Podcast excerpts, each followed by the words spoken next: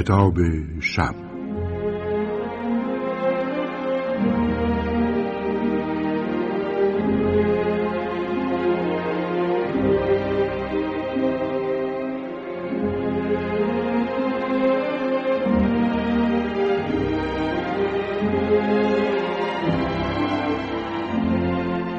با نام و یاد خدا کتاب جذاب و شنیدنی در جستجوی نان اثر ماکسیم گورکی را برای شما شنوندگان عزیز بازخوانی می‌کنیم این کتاب در سالهای قبل و بعد از انقلاب بارها و بارها در انتشاراتی های گوناگون چاپ و منتشر شده و کمتر اهل ادبیاتی است که آن را نخوانده باشد در جستجوی نان زندگی نامه و خاطرات یکی از نویسندگان بزرگ و متعهد روس است که همه کس او را به عنوان نویسنده مردمی و غمخوار محرومان و بینوایان می‌شناسند. نام اصلی او الکسی ماکسیموویچ پشکوف بود. در سال 1868 به دنیا آمد و در سال 1936 میلادی درگذشت. بارها نامزد دریافت جایزه نوبل ادبی بود اما آن را از او دریغ کردند. از مخالفان سرسخت حکومت تزار بود و بعد از انقلاب اکتبر نیز از منتقدان تند لنین محسوب می‌شد و او را بیش از حد جاه طلب بیرحم و تشنه قدرت می‌دانست اضافه کنیم او از آنجا که به محرومان و بینوایان جامعه خود تعهدی ذاتی و قلبی داشت نام مستعار گورکی را برای خود انتخاب کرد. در زبان روسی گورکی یعنی تلخ. مزه این تلخی ذاتی در سراسر آثار گورکی به نفع مردم محروم جامعه برای همه خوانندگان حس شدنی است. او گرچه در اواخر عمر مورد لطف انقلابیون روس قرار گرفت. اما هدف از قبول آن را خدمت به هم نوعان محروم خود می‌دانست و اغلب اقلای جامعه حرفش را باور داشتند و عملکرد او را می‌دیدند. از همان نخستین داستان کوتاه خود که در 25 سپتامبر سال 1892 میلادی در یکی از روزنامه های تفلیس با عنوان ماکار چودرا چاپ کرد تا اواخر عمر ماکسیم گورکی هیچگاه از هدف اصلی خود پایبندی به اصول و فعالیت برای رهایی ستمدیدگان از جبر روزگار دور نشد. طی 68 سال زندگی سراسر رنج خود بارها و بارها توبیخ شد. به زندان رفت و سالهایی از عمرش را در تبعید گذراند. گرچه در سالهای بعد از انقلاب روسیه قدر دید و چندی بر صدر نشست ولی اهل مقام و منصب نبود و از آن فقط در جهت آرمانهای مردمی خود استفاده کرد. کتاب در جستجوی نان را نویسنده کتاب شب محمد باقر رضایی با استفاده از ترجمه احمد صادق تنظیم رادیویی و ویرایش ادبی کرده. پرهام نوری صدا برداری برنامه را به عهده دارد و این صدا بهروز نظری افتخار روایت آن را برای شما عزیزان دارد. لطفا به اولین قسمت این اثر جذاب توجه بفرمایید.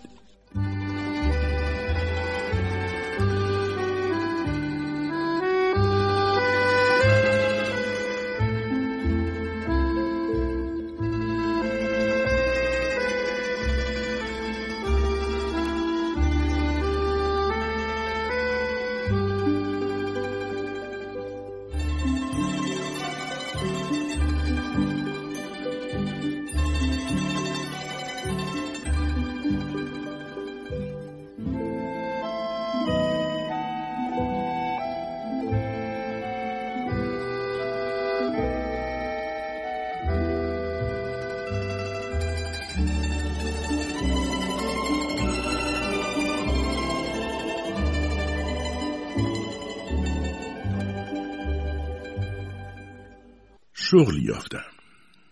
نزد کفش فروشی که در خیابان اصلی شهر مغازه دارد پادویی می‌کنم. اربابم آدم کوچولویی است. قیافش لاغر، تیره و بیحال به نظر می رسد. دندانهایش زرد و کرم خورده و چشمهایش اشکالود و کثیف است. تصور می کنم درست نمی بیند و برای اینکه مطمئن شوم شکلک در می آورم. با صدای گرفته و خشنی می گوید آی ادا در میار. عجب پس چشمهایش می بیند. این موضوع عصبانی هم. نمی توانم باور کنم. فکر می شوم. البته شاید هم او فقط حد زده باشد. برای اطمینان عملم را تکرار می کنم. با صدایی پستر از اول زمزمه می کند.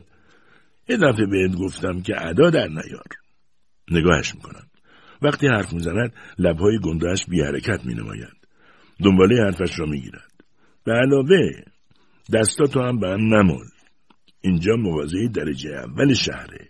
فراموش نکن که توی خیابون اصلی هم هست. پادوا باید مثل مجسمه بی حرکت دم در وایسن فهمیدی؟ نمی‌فهمم. مثل یک مجسمه؟ منظورش چیست؟ پس با دستام چه کنم؟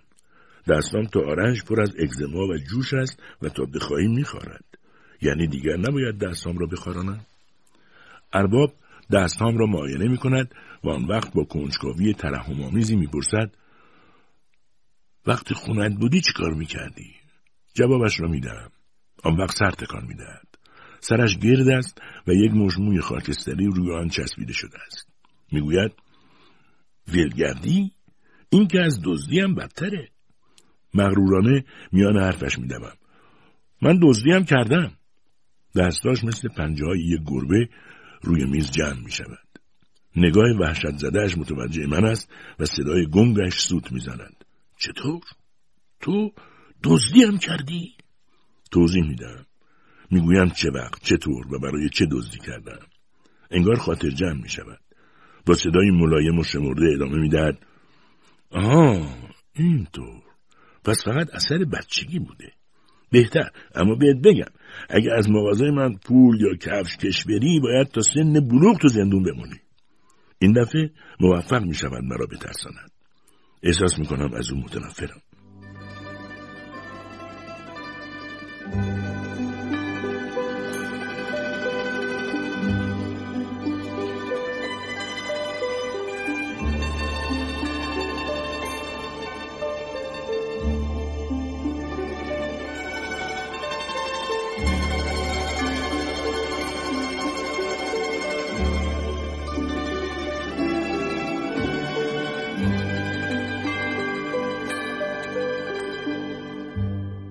در مغازه غیر از ارباب شاگرد دیگری هم کار می‌کنم.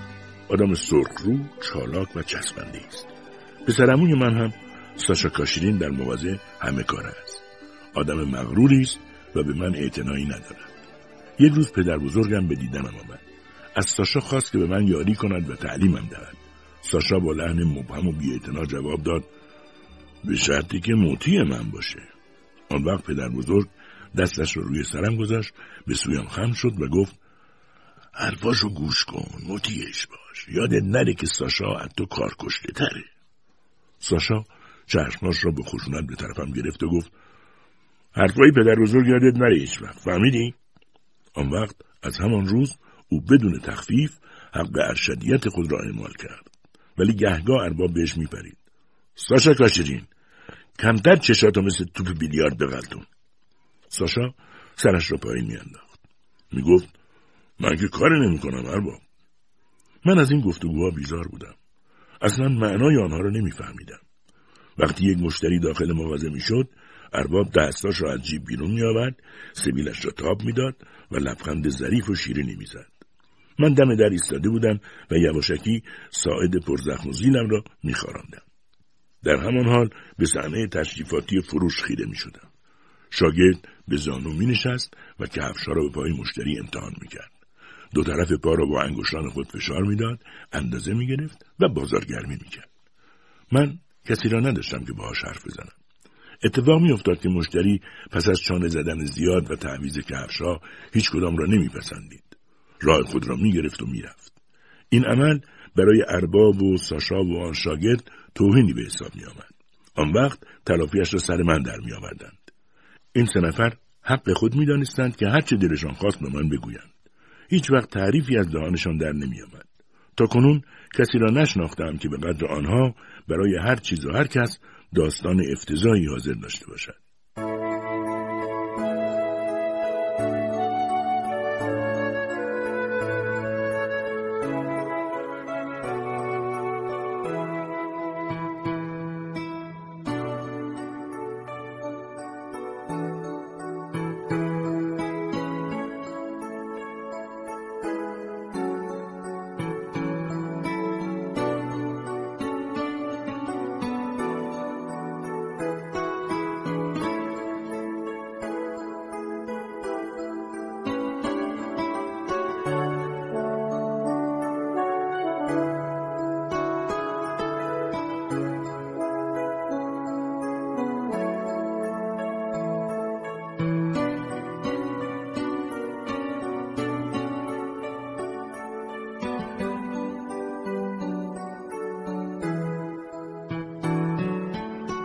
یک بار که ارباب بعد از نهار در پستوی مغازه چرت می‌زد من از فرصت استفاده کردم ساعت جیبیش را برداشتم یواشکی پشتش را باز کردم و توی پیچ و مهرهاش سرکه ریختم.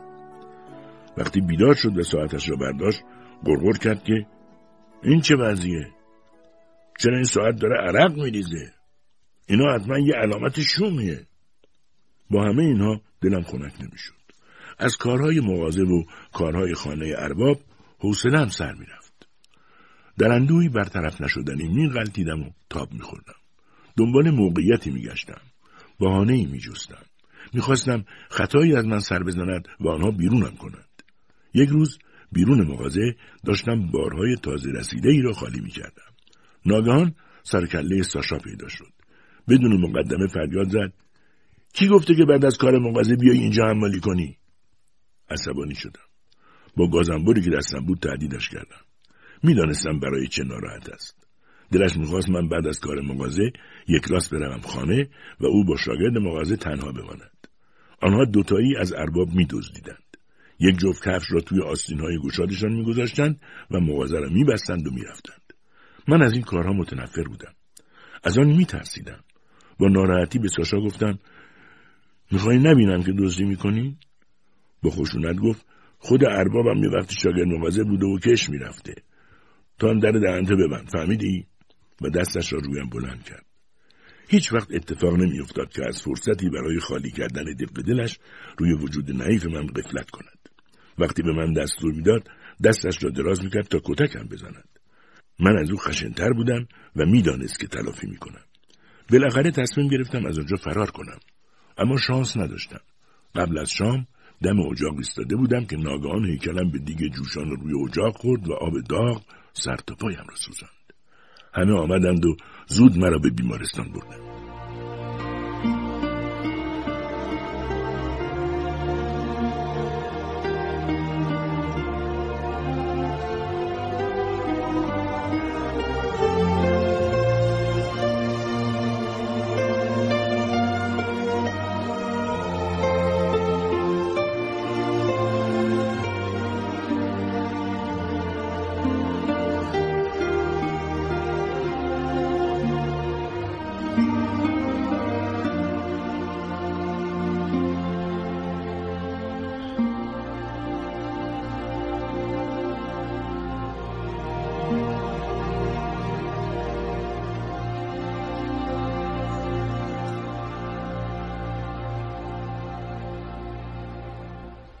از بیمارستان خاطره بدی دارم.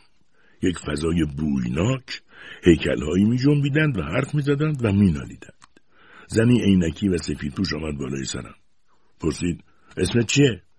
گفتم الکسی. معاینه هم کرد. روی کاغذی که دستش بود چیزهایی نوشت و رفت. زخمهایم میسوخت. انگار استخوانهام را میتراشیدند. میترسیدم.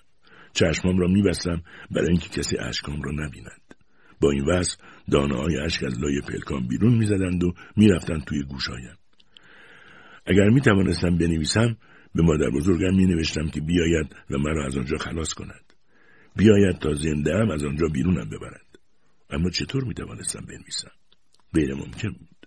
دستام را نمی توانستم تکان بدم. به علاوه کاغذ هم نداشتم.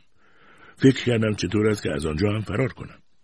شب که همه بیماران روی تخت خوابهای خود دراز کشیده و زیر ملافه فرو رفته بودند بدون صدا خودم را از روی تخت پایین کشیدم. رفتم به طرف در توی راهرو هیکل نگهبان زیر گردبادی از دود به چشم می‌خورد. دست و پایم را گم کردم. با فریاد گفت چیه؟ بیا اینجا ببینم. صداش جنس نبود. رفتم جلو. به کمرمندش چند دسته کلید آویخته بود. صداش درآمد. تو همون پسره سوخته نیستی؟ چرا نخوابیدی؟ چرا داری پرسه می‌زنی؟ چی می‌خوای؟ با اجازه کی اومدی تو راه رو؟ گردنم رو گرفت و به سوی خود کشید. میترسی از اتاق؟ با ناله گفتم بله. نه نترس. همیشه همینطوره. مخصوصا روزای اول. با وجود من آزاری به کسی نمی‌رسه. من همیشه بیدارم. والدینت کجا؟ من پدر مادر ندارم. نداری؟ به جهنم. حالا می‌خوای در بری؟ خب برو. اما نترس فهمیدی؟ هیچ وقت نترس. برو.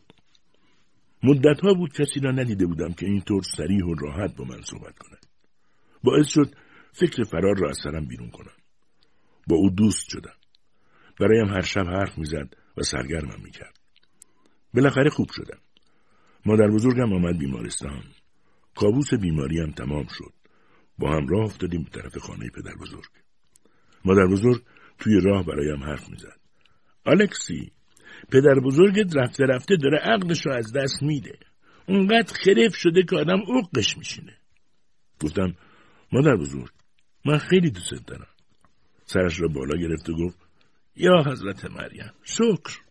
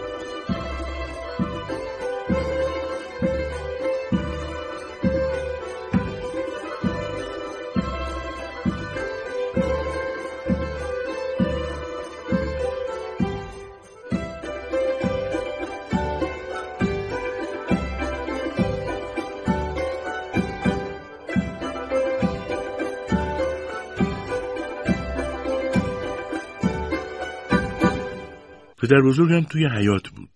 به زانو افتاده بود و نمی‌دانم چه چیز را با اره می برید. تا مرا دید با حرکت بی سابقه ای مشتش را به طرفم حواله کرد. با قیافه استهزا آمیز و چشمانی دریده گفت سلام علیکم عالی جناب. افتخار دارم که به جناب عالی سلام عرض کنم. زحمت کافی است. حالا دیگه باید به میل خود زندگی کنیم. هوای خوب رو ببلعیم. اینطور نیست؟ ها الکسی؟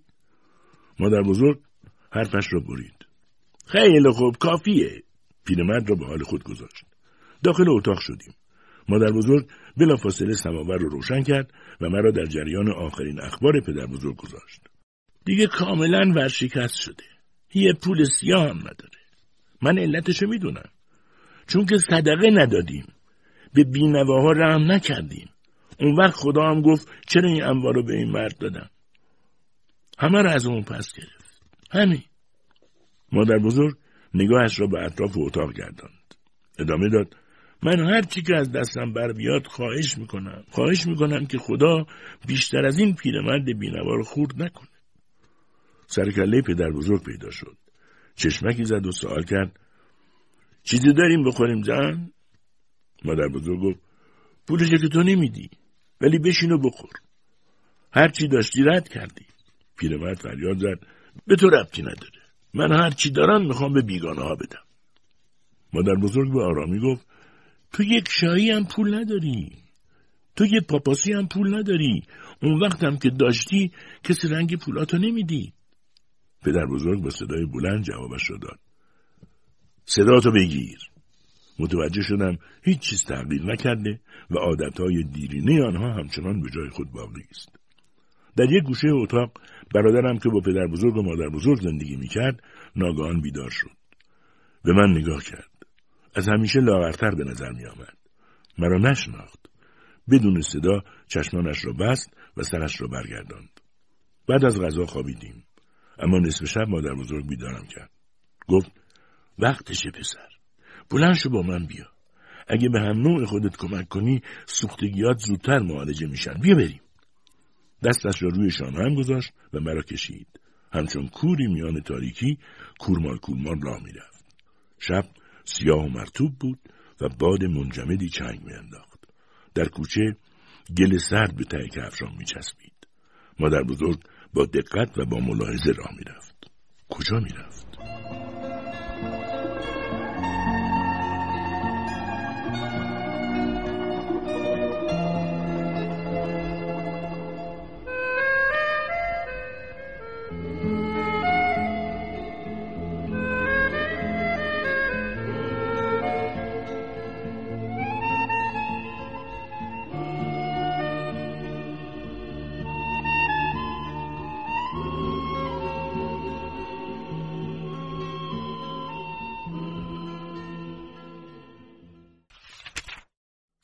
دوم.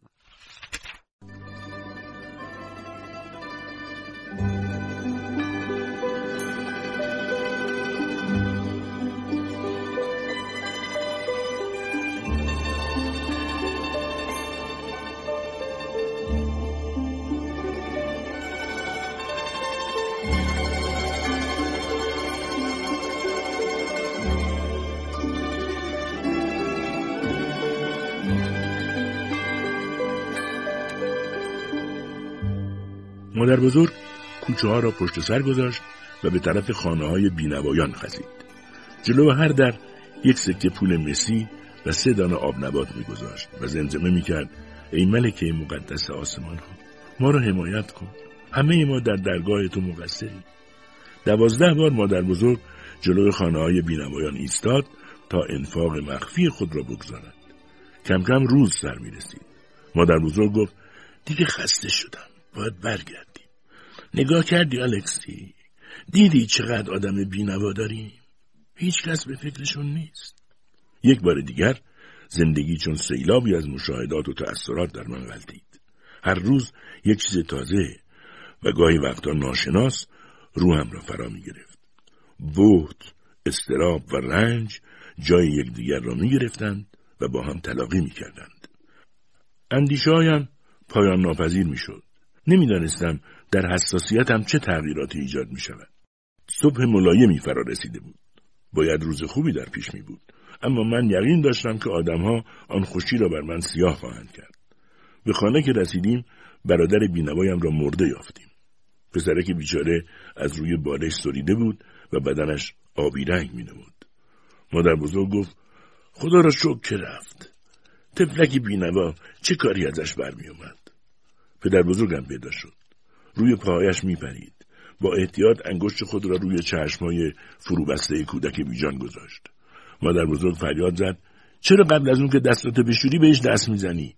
داری دیوونه میشی مرد مواظب خودت باش. پدر بزرگ نگاه خشمگینی به مادر بزرگ انداخت. غرغر کرد. من پول خاک کردنشو ندارم. خودت یه جور درستش کن. مادر بزرگ فریاد زد دیوونه بدبخت. من از خانه فرار کردم تا سر و صدایشان را نشنوم. دلم می‌خواست با دختر کوچولی همسایه حرف بزنم. رفتم سمت خانه آنها. زیر سردر خانه نشستم و صداش زدم. لودمیلا او که به پرستویی میماند با پای چراغ خود از خانه بیرون آمد. کنارم نشست و با پای سالمش روی خاک ضرب گرفت. گفت الکسی کتاب بخونیم؟ مدتها بود که هر دو دلمان می‌خواست گوشه دنجی فارغ از مزاحم پیدا کنیم و با هم کتاب بخوانیم. مشکل بود. همیشه یک چیز میلنگید. گفتم بخونیم. لودمیلا پای علیل خود را دراز کرد. کتابی را که همراهش آورده بود نزدیک چشمانش گرفت و خواند. با صدای مخشوشی کلمات را ادا کرد. کلماتی که ابدا به من مربوط نبود. از خواندنش حوصلهام سر رفت. ولی به جای گوش دادن به کلمات روبرویش نشستم و به چشمان زیبا اما خشن او که تند تند از سطری به سطری دیگر میلغزید خیره ماندم. گاهی قطره اشک زیر پلکای او جاری می‌شد. صداش می‌گرفت و میلرزید. سعی داشتم از این حالت او شعری بسازم. آنها را در مغز خود به صدا در میآوردم. اما باید اقرار کنم که با همه کوششم چیزی در نمیآمد. لودمیلا مضطربانه می‌پرسید گوش می‌کنی؟ سرم را تکان می‌دادم که چیزی نفهمد. از عبارات لاینقطع کتاب خسته می شدم. می‌خواستم از کلماتش گلچین کنم و به میل خود از آنها چیز دیگری بسازم. ناگان باران گرفت. لودمیلا کتاب را بست و از خواندن دست کشید. از آمدن باران خوشحال می شدیم چون هیچ کس از خانهاش بیرون نمی آمد و گزارش به خلوتگاه ما نمی افتاد. لودمیلا همیشه می ترسید در آن مکان و آن حال غافلگیر من کنند. با صدای پستی به من می‌گفت اون وقت می‌دونی مردم چی خیال می‌کنن؟ خوب می‌دانستم و از آن میهراسیدم. ما ساعتهای مدید در آنجا میماندیم و درباره مسائل مختلف وراجی می‌کردیم. من قصه های مادر بزرگم را برای او می‌گفتم. لودمیلا هم از خانوادهش برایم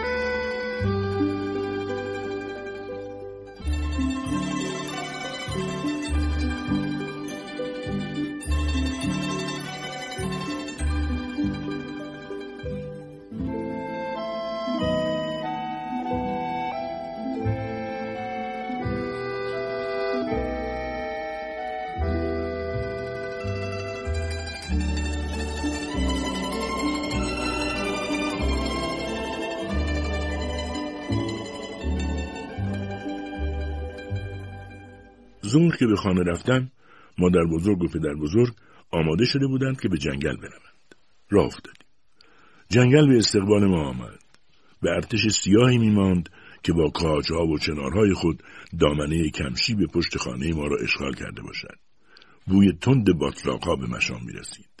سگ پدر بزرگ زبان گلی خود را بیرون می آورد و همه جا را بو می کشید. پدر بزرگ کلاه کهنه و بیلبهی به سر گذاشته بود. مدام چشمک می‌زد و تبسم می‌کرد. خدا می‌داند به کی میخندید. مادر بزرگ پیرهن آبی رنگ و دامنی سیاه پوشیده بود. روسری سفیدی به سر داشت. از بس تند راه می‌رفت به نظر می‌رسید میغلطد. من به دنبال او تقریبا از نفس میافتادم. هرقدر بیشتر جلو می‌رفتیم پدر بزرگ سرحالتر می‌شد. هوا را بو می‌کشید و گویی از خود بیخود شده باشد سرودهای شادی را با صدای بلند می‌خواند. جنگل باغ خداست. هیچ کس جز خدا در اینجا بذر نیفشانده است. جنگل از نفس خنک خدا به وجود آمده است. دنیای وسیع و عجیبی است. مادر بزرگ زیر چشمی او را میپایید. پیرمرد ناگهان با تنه بریده درختی تصادف کرد. نزدیک بود روی زمین بغلطد کلمات مختصری از لبانش خارج شد. حرفهایش همچنان در ذهنم مانده است. هیچ وقت از یادشان نبردم. آدمان حق دارند باید فهمید که حق در کجا و باطل از کجاست. به سطحی رسیدیم که رطوبت کمتری داشت. تقریبا خشک بود. مادر بزرگ گفت بشینیم چیزی بخوریم.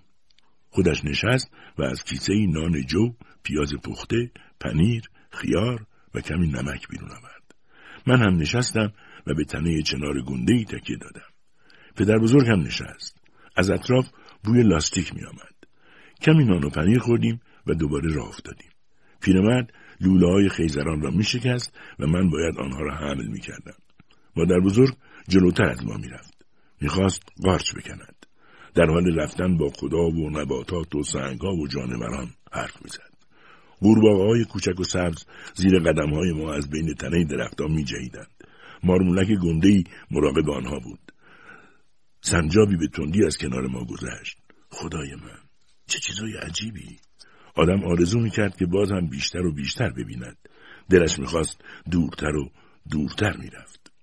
در حال راه رفتن با افکار کوچک خود به جهان میاندیشیدم. به خود می‌گفتم کاش یه راهزن بودم. اموال اغنیای خسیس رو میدزدیدم و بین فقرا تقسیم می‌کردم. کاش دعواهایی که در آنها انسانها مثل جانوران به هم میآویزند و گروی همدیگر را میدرند تمام می‌شد. کاش قدرت می داشتم و همه این پلیدی ها را از جهان پاک می‌کردم.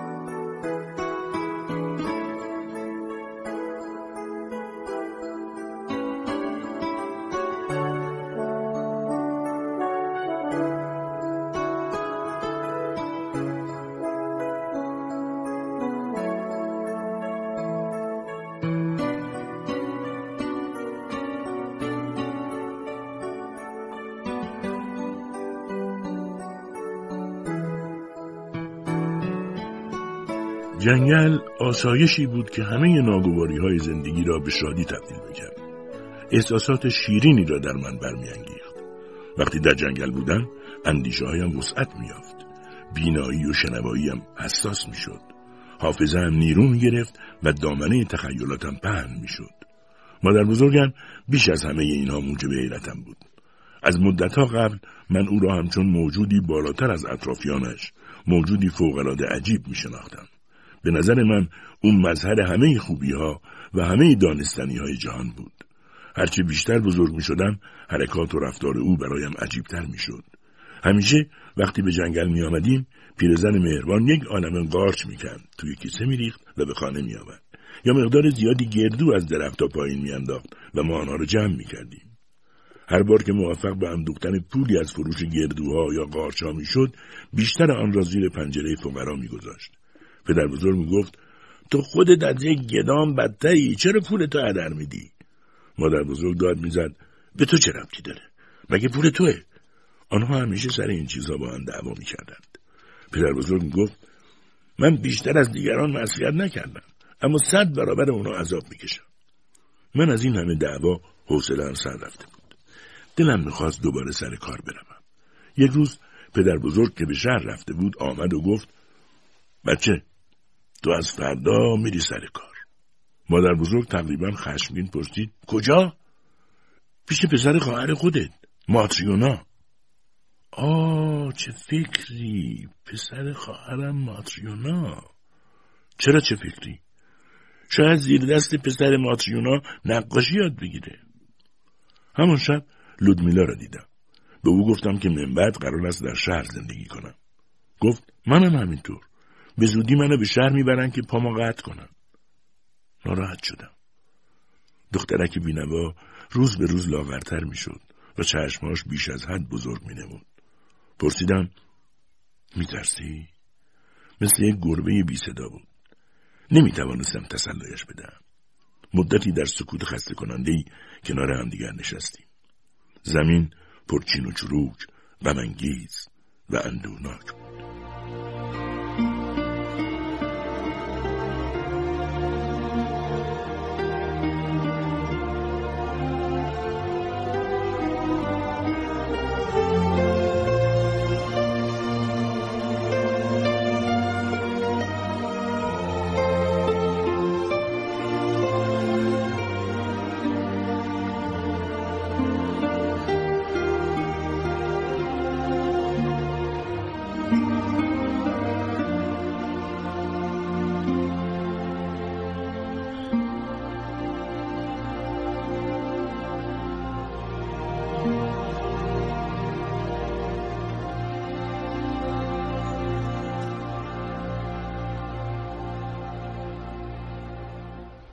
دومین باری بود که به شهر می‌رفتم.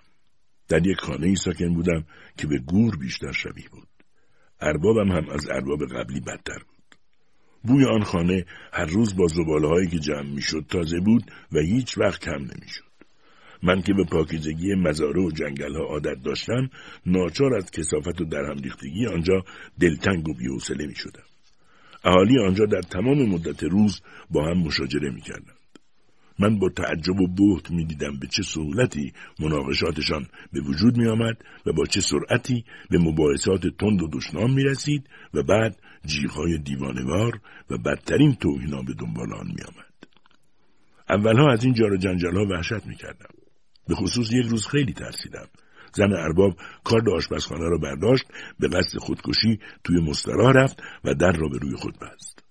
ارباب با دو دست روی در انبار تکیه داد و به من گفت بروم روی شانهش و شیشه بالای در را بشکنم و چفت را باز کنم.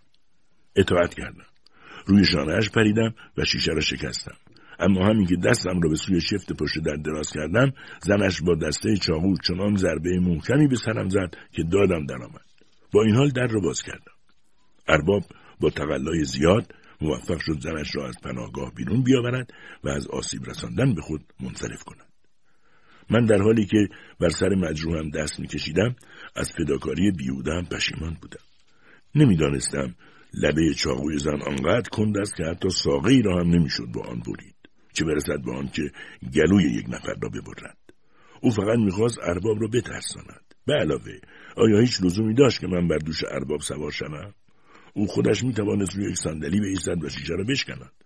از آن به بعد اینطور مشاجرات در آن خانه و آن محله به هیچ وجه در من تأثیری نمی‌کرد دیگر می‌دانستم باید چه روشی در پیش بگیرم وقایع آنجا نیز به حوادث دکان کفاشی شباهت داشت که قبلا در آن کار می‌کردم همه تلافی ها معمولا بر سر آبر، همسایه، بیگانه و به طور کلی فقیر بیچارها در میآمد. ارباب ها و صاحبخانه ها همیشه خود را از افراد زبده اجتماع می دانستند. به علت همین خصلت درباره هر کسی به دلخواه خود و بدون ذره رحم قضاوت می‌کردند من برای آنکه از آنها انتقام بگیرم با اصرار وحشیانه ای سعی می‌کردم از مقررات احمقانه آنها تخطی کنم از این موضوع قدری خوشحال می شدم. با این حال مثل یک بینوای بیزبان برایشان کار می کردم. دنبال زن ارباب با سبدی سنگین دوان دوان به بازار می رفتم. کف اتاقها را می شستم و دستگیره ها را تمیز می کردم. من قرار بود برای کار دیگری یاد گرفتن نقاشی به آنجا بروم. اما خبری از آن کار نبود. به جاش دائم باید حمالی می کردم.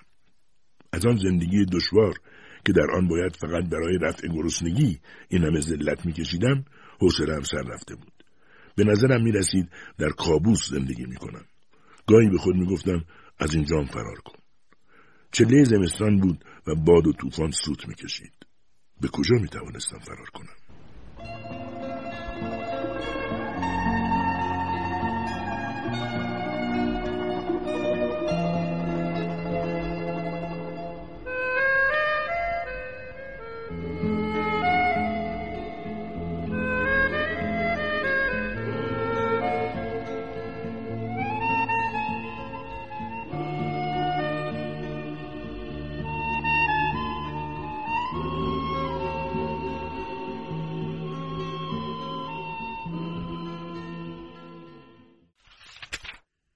فصل سوم.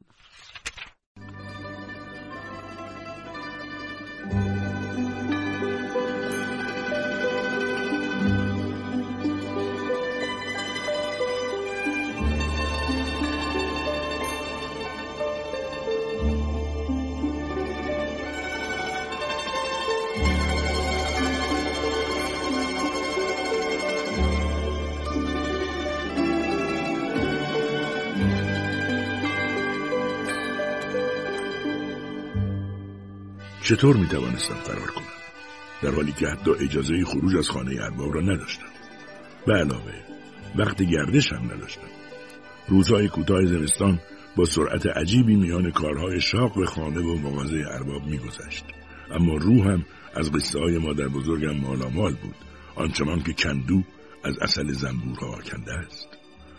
شاید از حقیقت دور نباشد که بگویم گاهی به شعر میاندیشیدم و بدون تقلا کلام شاعرانه روی زبانم به وجود می آمد. خدا ای خدا چقدر دلم گرفته است. کاش هرچه زودتر بزرگ می شدم زیرا حوصله زندگی از سرم می رود مرا ببخشای ای خدا. این کارآموزی من بیهوده است. اربابم مردک پیر و خرفتی است که مانند روباه در پیم داد می کشد آه خدا زندگی چقدر تلخ است. هنوز بسیاری از این شعرها را از یاد نبردم در راه خانه و مغازه ارباب همیشه این شعرها را زمزمه می کردم و در لابلای آنها به فکر فرار هم بودم. یک روز صبح برای خرید نان صبحانه زن و بچه ارباب به نانوایی رفتم. جلوی مغازه عطاری بغل نانوایی دیدم عطار دارد با زنش دعوا می کند. بالاخره عطار با یک وزنه سنگین به فرق زنش کوبید. زن تا لبه پیاده رو رفت و آنجا افتاد. عدهای دورش جمع شدند. زن را در یک کارسکه گذاشتند و به سوی بیمارستان بردند. من برای اینکه مفید واقع شوم قبل از همه به دنبال کارسکه دویدم. عده دیگری هم به دنبال کارسکه دویدند. وقتی کارسکه از کنار اسکله های ولگا میگذشت فکر فرار از همانجا به سرم افتاد. رود خیلی پهن ولگا تنبل و آرام جریان داشت. دوروبرم قوقای یک دنیای بزرگ وسعت میافت احساس کردم تا آن موقع مثل موشی بودم که در یک زیرزمین گیر افتاده است. تصمیم گرفتم دیگر به خانه ارباب برنگردم. دلم هم نمی‌خواست به خانه پدر بزرگ و مادر بزرگ برگردم. از همون لحظه دشنام های معمول پدر بزرگ را به خاطر این تصمیم میشنیدم. دو سه روزی را هم آنجا لابلای اسکله ها به ولگردی گذراندم. همیشه می توانستم از باربرها که آدم های ساده و خوشقلبی بودند چیزکی برای صد جو و رفع آتش به دست بیاورم. یک روز یکی از آنها به من گفت تو خیلی کوچولویی بهتره بری بندر اونجا به کسی که بتونه ظرف بشوره احتیاج دارن برای آشپزخونه کشتی. این راهنمایی به نظرم خوب بود. رفتم به آن بندر. سرآشپز کشتی که آدم بلند قدی بود نگاهی به سر پام انداخت گفت مایی دو روبل میدم میای؟ سرم رو تکان دادم.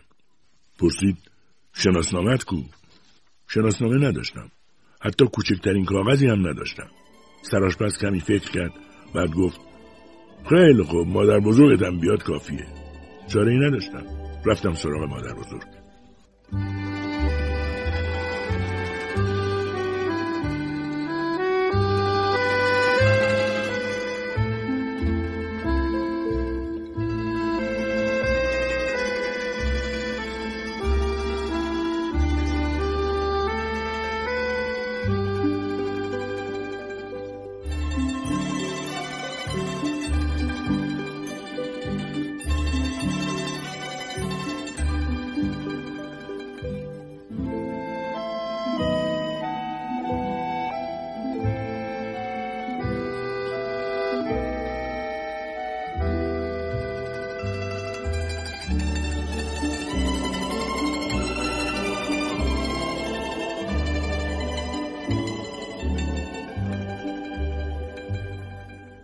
مادر بزرگ قبول کرد آنجا کار کنم. پدر بزرگ را وادار کرد برود کلانتری برایم شناسنامه بگیرد و تا آن بندر همراه هم بیاید. سراشپس نگاهی به شناسنامه هم کرد. گفت خیلی خوب. سوار شو. سوار شدم. مرا به قسمت عقبی کشتی بردند. یک آشپز گنده آنجا به میزی تکیه داده بود و سیگار می‌کشید. سراشپز ارباب جدیدم مرا به طرف او هل داد و خودش ناپدید شد. آشپز مانند یک گاو به طرفم فوت کرد و نعره زد. حالا دیگه هر کسی رو استخدام می‌کنن که اجرت کمتری بدن. آه خمیازه ای کشید. بادی به گلو انداخت و با صدای زنگداری داد زد. تو دیگه کی هستی؟ گفتم اومدم ظرفشوری. قیافه خشن و جدی خود را از دست داد و لبخندی زد. از روی میز لیوان چای را برداشت و با یک تکه نان و قطعه سوسیس به طرفم گرفت. گفت بخور. پدر و مادر داری؟ نه. دزدی بردی؟ نه. عیبی نداره فکرشو نکن بهت یاد میدم. اینجا جز دزد کسی دیگه ای نیست. وقتی حرف می‌زد گویی سگی پارس می‌کند. پیشبندی برایم آورد و گفت یالا مشغول شو. مشغول کار شدم. کشتی قرمز رنگ قدیمی و بزرگ که لوله دودکش آن مثل یک کارخانه دود می‌کرد با آهنگ ناموزون خود آبها را میشکافت و پیش می‌رفت. مسافران کشتی را جوانها، پیرها و بچه ها تشکیل می‌دادند. آنها بیکاران ثروتمندی بودند که از صبح تا شب فقط میخوردند و مینوشیدند و مقدار زیادی ظرف و قاشق و چنگال را کثیف می‌کردند. همینها بود که کار من متوقف نمی‌شد. از ساعت شش صبح تا نیمه شب میشستم و پاک می‌کردم. یکی از مسافرها از سراشپس خواهش کرد گاهی به من مرخصی بدهد تا بروم برایش کتاب بخوانم. سراشپس قبول کرد و به من گفت را بیافت پش گفت.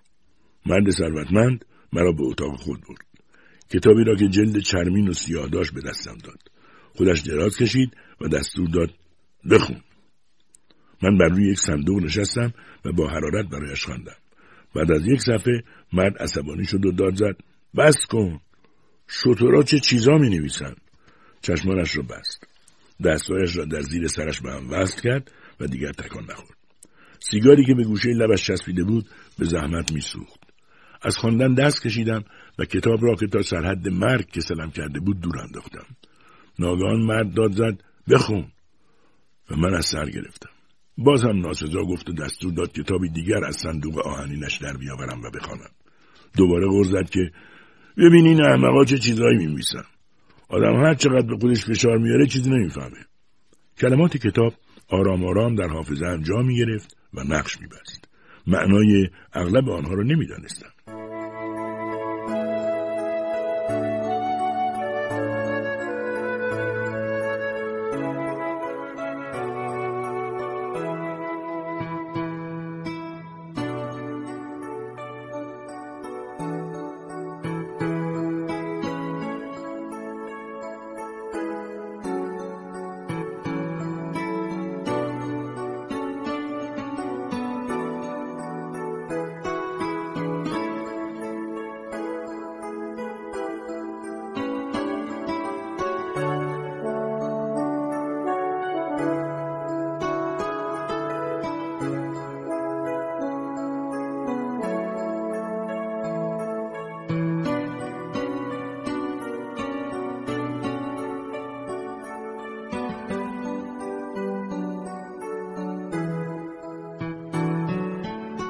کشتی ما از آبادی می گریخت و به سوی جاهایی می رفت که من نمی شناختم. آواز آبها را که به بدنه کشتی می خوردن می شنیدم. دلم می‌خواست بروم در قسمت تحتانی کشتی آنجا که مسافران جمع می شدند و حرف می زدند و می خواندند بیستم و به سخنانشان گوش بدم. اما مجبور بودم در خدمت آشپزها باشم. دلم می‌خواست طوری می‌شد که بوی چرب و لزج مطبخ به من نرسد تنها دلخوشی هم وقتهایی بود که با یکی از آشپزها که اسمش اسموری بود تنها می شدم و او همه چیز به من یاد می‌داد. می گفت بچم اگه بزرگتر بودی خیلی چیزا بهت یاد می‌دادم. من اونقدر احمق نیستم. تو زندگیم خیلی چیزا دیدم. به تو هم سفارش می‌کنم که تا می‌تونی کتاب بخون. توی کتاب هر چیزی رو که بخوای به دست میاری. باور کن کتاب چیز مسخره نیست. به حرف این آدما گوش نده. با این حرفا من به کتاب بیشتر علاقه من شدم. دیگر کتاب ها را با شوق می و کسل نمی شدم. در واقع داستانهای کتاب رنجی را که در زندگی تحمل می کردم از یادم می برد. اسموری آشپز با من در این ذوق و علاقه شریک بود. او هر وقت بیکار می شدیم می گفت بیا بریم کتاب بخونیم. تو حقت بود که به مدرسه می رفتی و درساتو ادامه می‌دادی. اینجا جای تو نیست. راست می گفت. آدم های توی کشتی اغلبشان دزد بودند و با من بد تا می کردند. چند بار دیدم وسایلم را دزدیدند اما صدایش را در نیاوردم.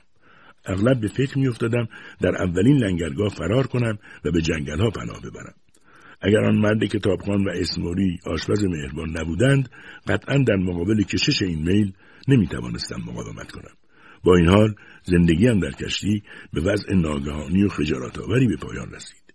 یک روز سرآشپز مرا به اتاق خود خواند و گفت ضربای آشپزخونه چرا کم میشه؟ تعجب کردم.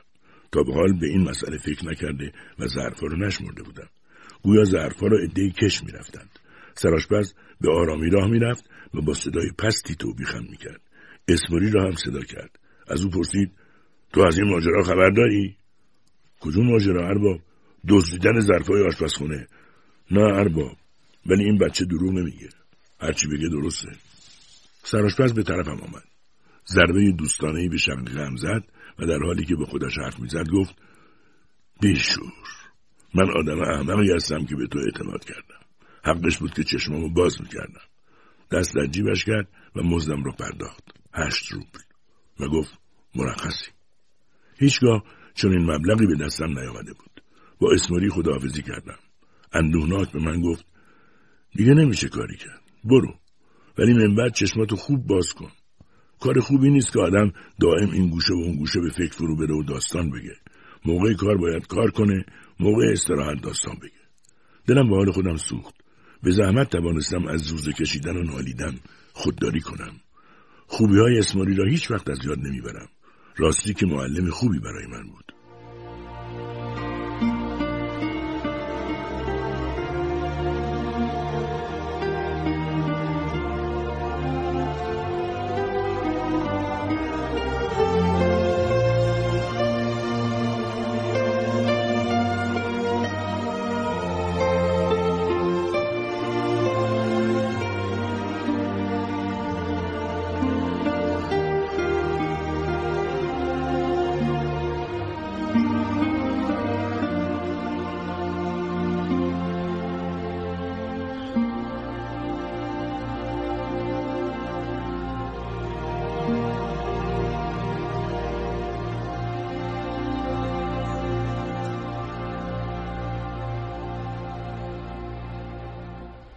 دوباره با روحی غمزده و ناراضی نزد مادر بزرگ و پدر بزرگم رفتم. قلبم سنگین بود. چرا مانند یک دزد با من رفتار کرده بودند؟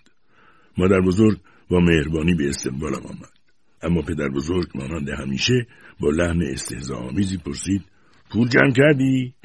در حالی که از او دور می شدم و به طرف مادر بزرگ که برای آتش کردن سماور تلاش می کرد می رفتم گفتم اگرم جمع کرده باشم مال خودمه و بلافاصله جعبه سیگاری را از جیبم درآوردم و کاملا جدی سیگاری روشن کردم. پدر بزرگ به مسخره گفت نگاه کن نگاه کن آقا دودم می‌کنه. هنوز برات زود نیست پسر؟ با دستای بزرگ و نیرومند خود عصبانی به طرفم جایید. من از جا جستم و سرم را به جلو خم کردم. سرم به شکم او برخورد. به پشت روی زمین افتاد. چند لحظه که به نظرم خیلی طول کشید همانطور ماند. دهانش باز مانده بود. با صدای ملایمی پرسید تو منو می‌زنی؟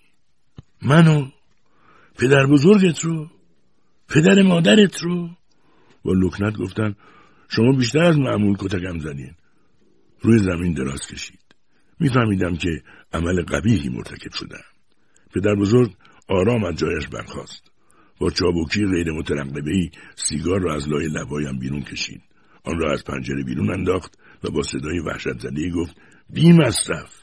می‌دونی که خداوند هیچ وقت تو رو به خاطر این عمل نخواهد بخشید. آنگاه به سوی مادر بزرگ برگشت و فریاد زد. می‌فهمی چی میگم پیرزن؟ این پسر منو زده. این بدبخت منو زده. بیا ازش بپرس. مادر بزرگ به من نزدیک شد. اما چیزی نپرسید. موهایم را گرفت و در حالی که به شدت تکانم می‌داد گفت اینم سهم تو. اینم مزد تو. از تنبیه او اصلا دردم نگرفت. اما در هر حال شرمنده شدم. به خصوص متلک های آمیز پدر بزرگ عذابم می‌داد و عصبانی هم می‌کرد. بر جای خود بند نمی‌شد و دائم به مادر بزرگ می‌گفت مرحبا مرحبا. از کنارشان گریختم و به راهرو پناه بردم. آنجا بیحال و تکیده افتادم. مادر بزرگ آمد کنارم. آرام گفت پدر بزرگ دیگه پیر شده. باید احترامش نگه داری پسر. اونم غم و غصه داره. تو که دیگه بچه نیستی آلکسی. بزرگ شدی این چیزا رو بفهم. حرفای مادر بزرگ همچون شبنمی بر قلبم نشست. این زمزمه سرشار از محبت تسلایم می‌داد او را در آغوش فشردم و همدیگر را بوسیدیم. آنگاه پندم داد. بلند شو پسرم. بلند شو برو معذرت خواهی. به اتاق برگشتم و از پدر بزرگ معذرت خواستم. شب سرگذشتم رو برای مادر بزرگ تعریف کردم و گفتم که روی کشتی بر من چه گذشته است. گفت تو هنوز بچه ای پسر. نمی‌دونی چطور باید زندگی کرد. پرسیدم همه مردم همینه میگن مادر بزرگ. یعنی چی؟ سرش را تکان داد و ادایی درآورد گفت والا منم نمی‌دونم. پس چرا حرفشو می‌زنی مادر بزرگ؟ خب دیگه تو هنوز بچه ای مگه باید هر چیزی رو برات توضیح داد؟ صدای زمزمه پدر بزرگ از اتاق به گوش ما می‌رسید. ای پروردگار کریم خشمت رو بر ما نازل مفرما. غضبت را از ما دور کن.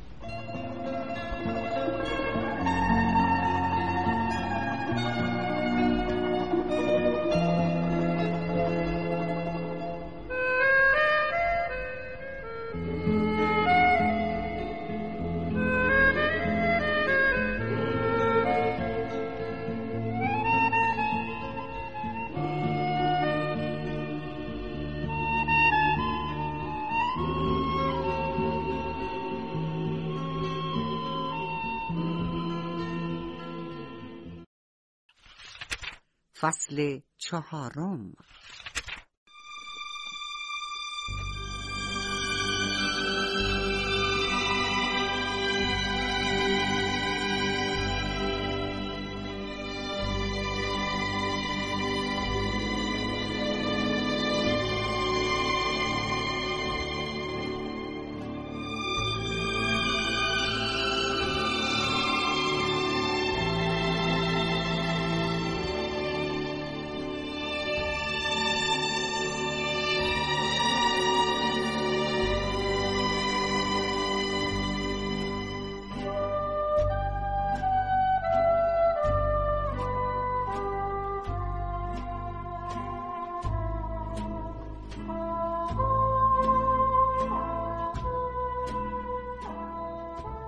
تصمیم گرفتم دیگر برای کسی کار نکنم.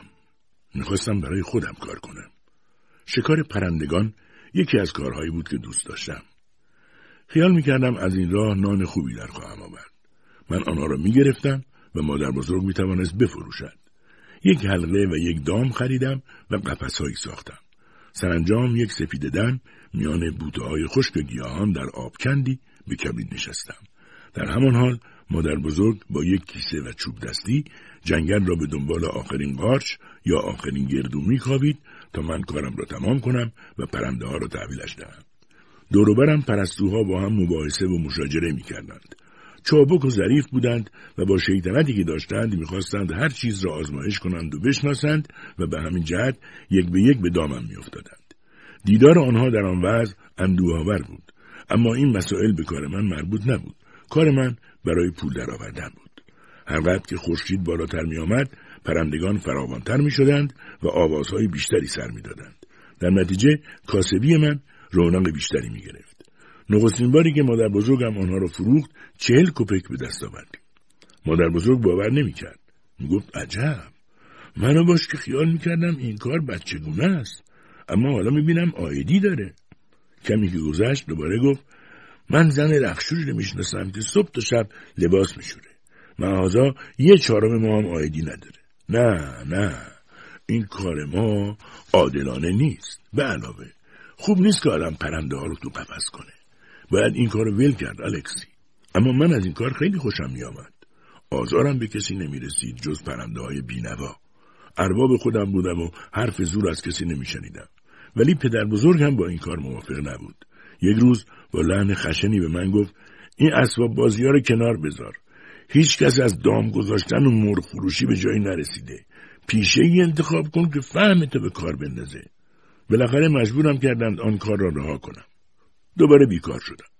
بعد از چند روز پدر بزرگ مرا به ساختمانی بود که آنجا برای خانواده ها کار کنم. در یکی از واحدها مرد خیاطی و زنش زندگی می‌کرد. او خیاط بزرگترین دوزندگی شهر بود. بچه نداشت و زنش شب و روز کتاب می‌خواند. این زن و شوهر با هیچ کس رابطه نداشتند. از صبح تا شب شوهر سر کارش بود و زن هفته ای دو بار به کتابخانه می‌رفت. من او را می‌دیدم که با گام های کوتاه مانند آدم های لنگ راه می‌رفت و کتابهایش را با بندی به هم میبست. قیافه راستگو فهمیده و مطبوع داشت. مانند شاگردان مدرسه دستکش به دست می‌کرد و با همه زنهای آن ساختمان فرق داشت. زنهای دیگر به من می‌گفتند او به علت مطالعه زیاد کمی دیوانه شده و عقلش را از دست داده است. می‌گفتند از کار خانه چیزی سر در نمیآورد و همه کارهای خانه را شوهرش انجام می‌دهد. البته آشپزی هم داشتند که زن یک چشم و اندوهناکی بود. یک روز بر اثر کنجکاوی وقتی خانه آنها کار می‌کردم بدون اجازه وارد اتاق زن شدم. آشپز برای خرید بیرون رفته بود. زن خیاط را دیدم که گوشه اتاق پشت میزی نشسته بود و کتاب می‌خواند.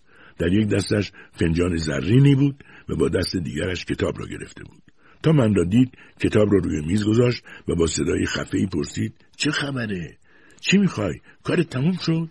من سعی داشتم با کلمات بریده و کوتاه زودتر حرفهایم را بزنم و بروم. میترسیدم اون کتاب یا فنجان را به طرف صورتم پرتاب کند اما نتوانستم حرفی بزنم. به جای حرف زدن تند برگشتم و به طرف مطبخ دویدم. او دنبالم آمد و فریاد زد صبر کن. بیا جلو ببینم چی می‌خواستی. بدون معطلی اطاعت کردم و ایستادم. آمد روبرویم. با دستای مهربانش گونهام را نوازش کرد و گفت چرا میترسی؟ چیزی شده؟ گفتم نه می‌خواستم شما رو ببینم. خنده شاداب و شفافی کرد. پرسید تو مدرسه هم رفتی؟ به کتاب علاقه داری؟ گفتم آره ولی وقت ندارم. گفت آدم وقتی به کتاب علاقه داشته باشه همیشه برای خوندنش فرصت پیدا می‌کنه. خیلی خوب. سرم رو تکان دادم. به آرامی یک سکه از جیبش درآورد توی دستم گذاشت و گفت حالا برو به کارت برس.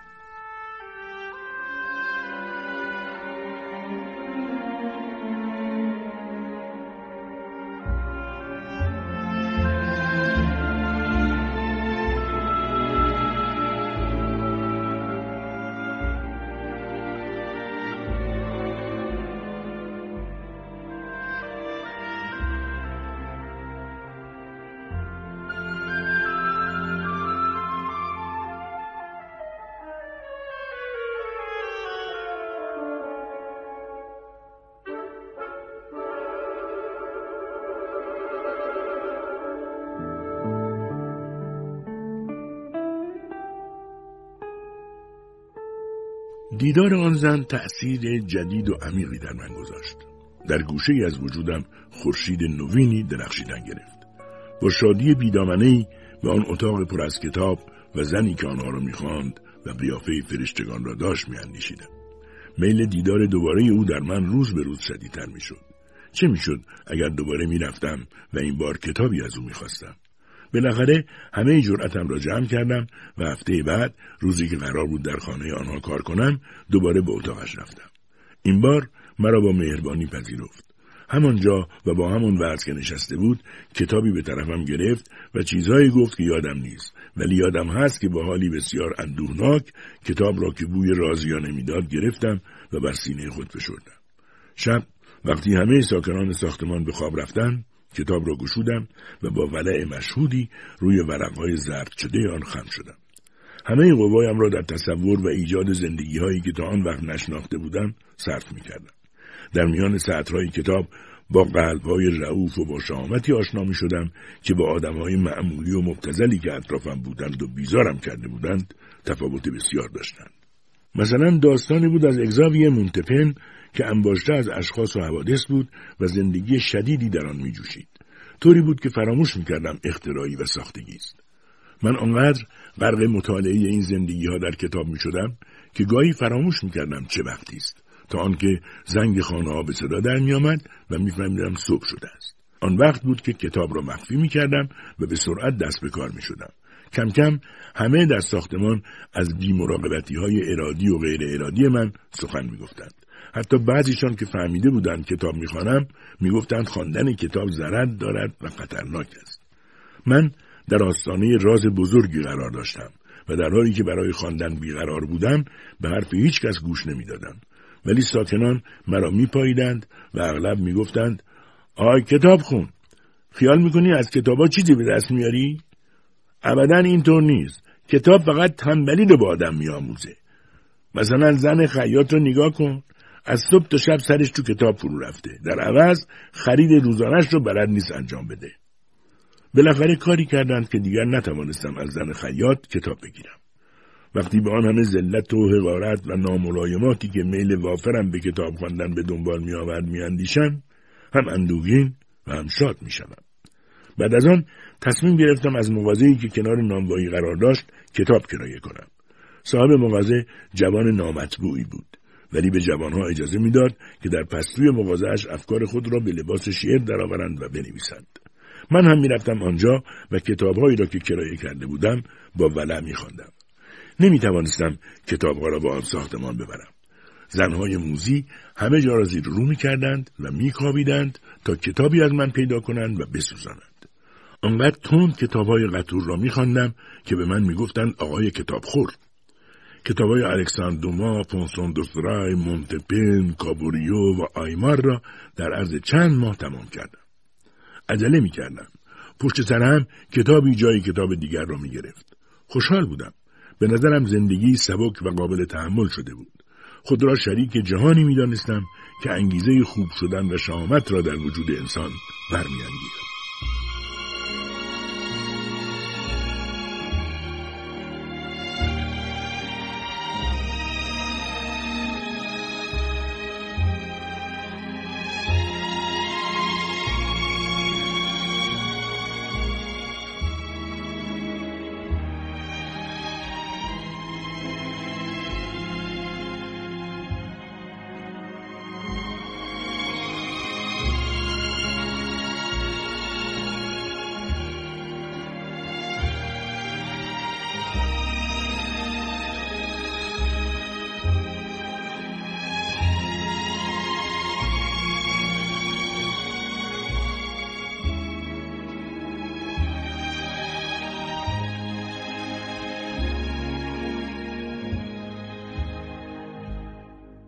خیلی زود فهمیدم در همه کتاب ها با تنوع های ظاهری و اختلاف شیوه و کشورها و اسامی یک وجه مشترک وجود دارد و آن هم داستان انسان خوب اما بدبختی است که ناچار است با اشخاص موزی جدال کند.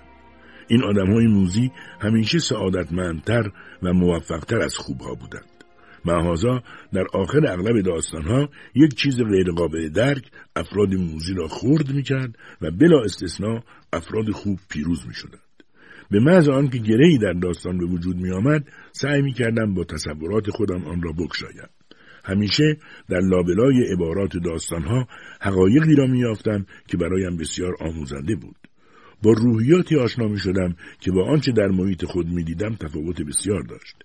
میفهمیدم در پاریس هم مردم بینوا مقابل اربابان خود تسلیم و دست بسته نیستند و حق دارند که شانه به شانه اربابها مستقل و مغرور راه بروند. میفهمیدم در سرزمین های متمدن کمتر از روسیه آدمها را کتک می‌زنند. لااقل با خشونت کمتری می‌زنند و با شقاوتی که ناظرش بودم سر به سر مردم نمی‌گذارند.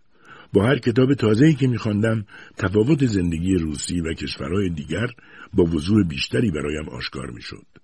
این امر در من تنفر مبهمی را به وجود آورد و در این حال اعتمادم به حقیقت آن کتابها فزونی مییافت.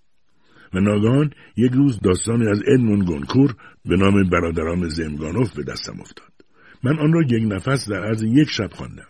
آنگاه به علت حیرت از چیزی که تا آن زمان برایم ناشناس بود یک بار دیگر آن کتاب ساده اما مالی خولیایی را خواندم و خیلی چیزها آموختم. در آن کتاب هیچ ابهام و لاقیدی نبود.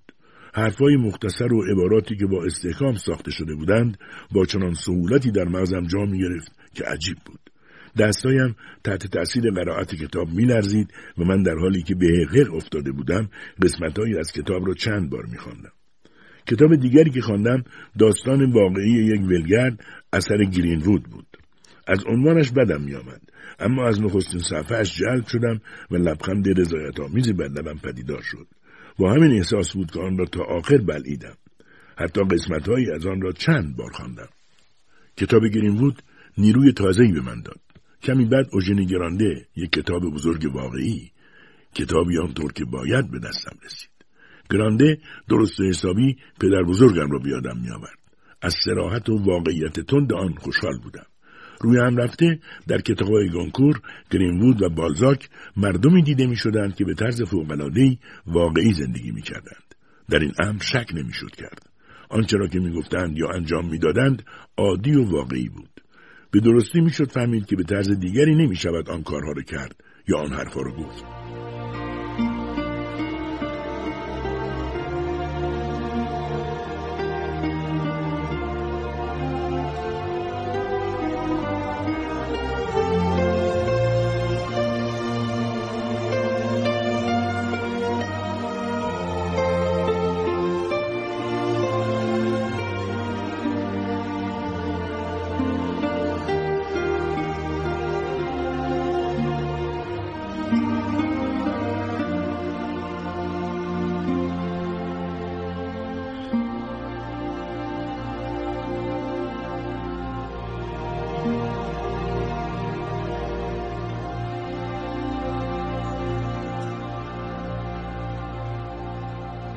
مرد خیاط و زنش از آن ساختمان رفتند. یک زن دیگر با مادر پیر و دختر کوچکش به جای آنها آمدند. من خیلی زود با این خانواده آشنا شدم. این زن هم کتابای زیادی داشت. یک روز از من پرسید تو مطالعه را دوست داری؟ چه چیزایی خوندی؟ نام چند کتاب را برایش برشمردم. گفتم که زندگیم بسیار سخت است و تنها هنگام مطالعه است که دردهایم را فراموش می‌کنم. گفت پس اینطور بنابراین من به تو کتاب میدم. و برای اولین بار کتابی چهار جلدی به من داد. اسرار پترزبورگ اثر میچرسکی. آنها را زیر بغل گذاشتم و از خانهشان بیرون آمدم. دیگر کسی کاری به کارم نداشت و مسخره هم نمی‌کرد. چون کارهای نظافت ساختمان و خانه ها را درست و به موقع انجام می‌دادم. از همان شب شروع به خواندن کتاب چهار جلدی کردم. در آن کتاب از یک نیهیلیست بحث می‌شد. بنا به عقیده میچرسکی یک نهیلیست آنقدر بدکار است که تنها نگاهش می‌تواند مرغی را بکشد. عنوان نهیلیست به نظرم گستاخ و بیهیا آمد و جز این چیزی نفهمیدم. در واقع من قادر به فهم کتابهای خوب نبودم و چون از این کتاب چیزی سر در نیاوردم دانستم که باید یک کتاب عالی باشد. قطعا چنان خانم زیبا و فهمیدهای کتابهای بد را مطالعه نمی‌کرد. وقتی کتاب را بهش پس دادم از من پرسید خوب بود؟ خوشت اومد؟ من به دشواری جواب منفی به سوالش دادم. نمی‌خواستم اوقاتش تلخ شود ولی او فهمید. یک کتاب دیگر آورد و به دستم داد. گفت مطمئنم از این یکی خوشت میاد اما مواظبش باش. منظومه های پوشکین بود. رفتم و شب همه آن را یک نفس خواندم. آنقدر سرمست بودم که گویی منظره ای را با زیبایی زاید الوصفش یکجا کشف کردم. پوشکین به خاطر سادگی منظومه هایش مجذوبم کرد. گویی همه قصه های زیبای مادر بزرگم را در آن جمع کرده و غالب زده باشند. قصه های پوشکین را بهتر از قصه های دیگران میفهمیدم. از بس آنها را میخواندم از بر کرده بودم.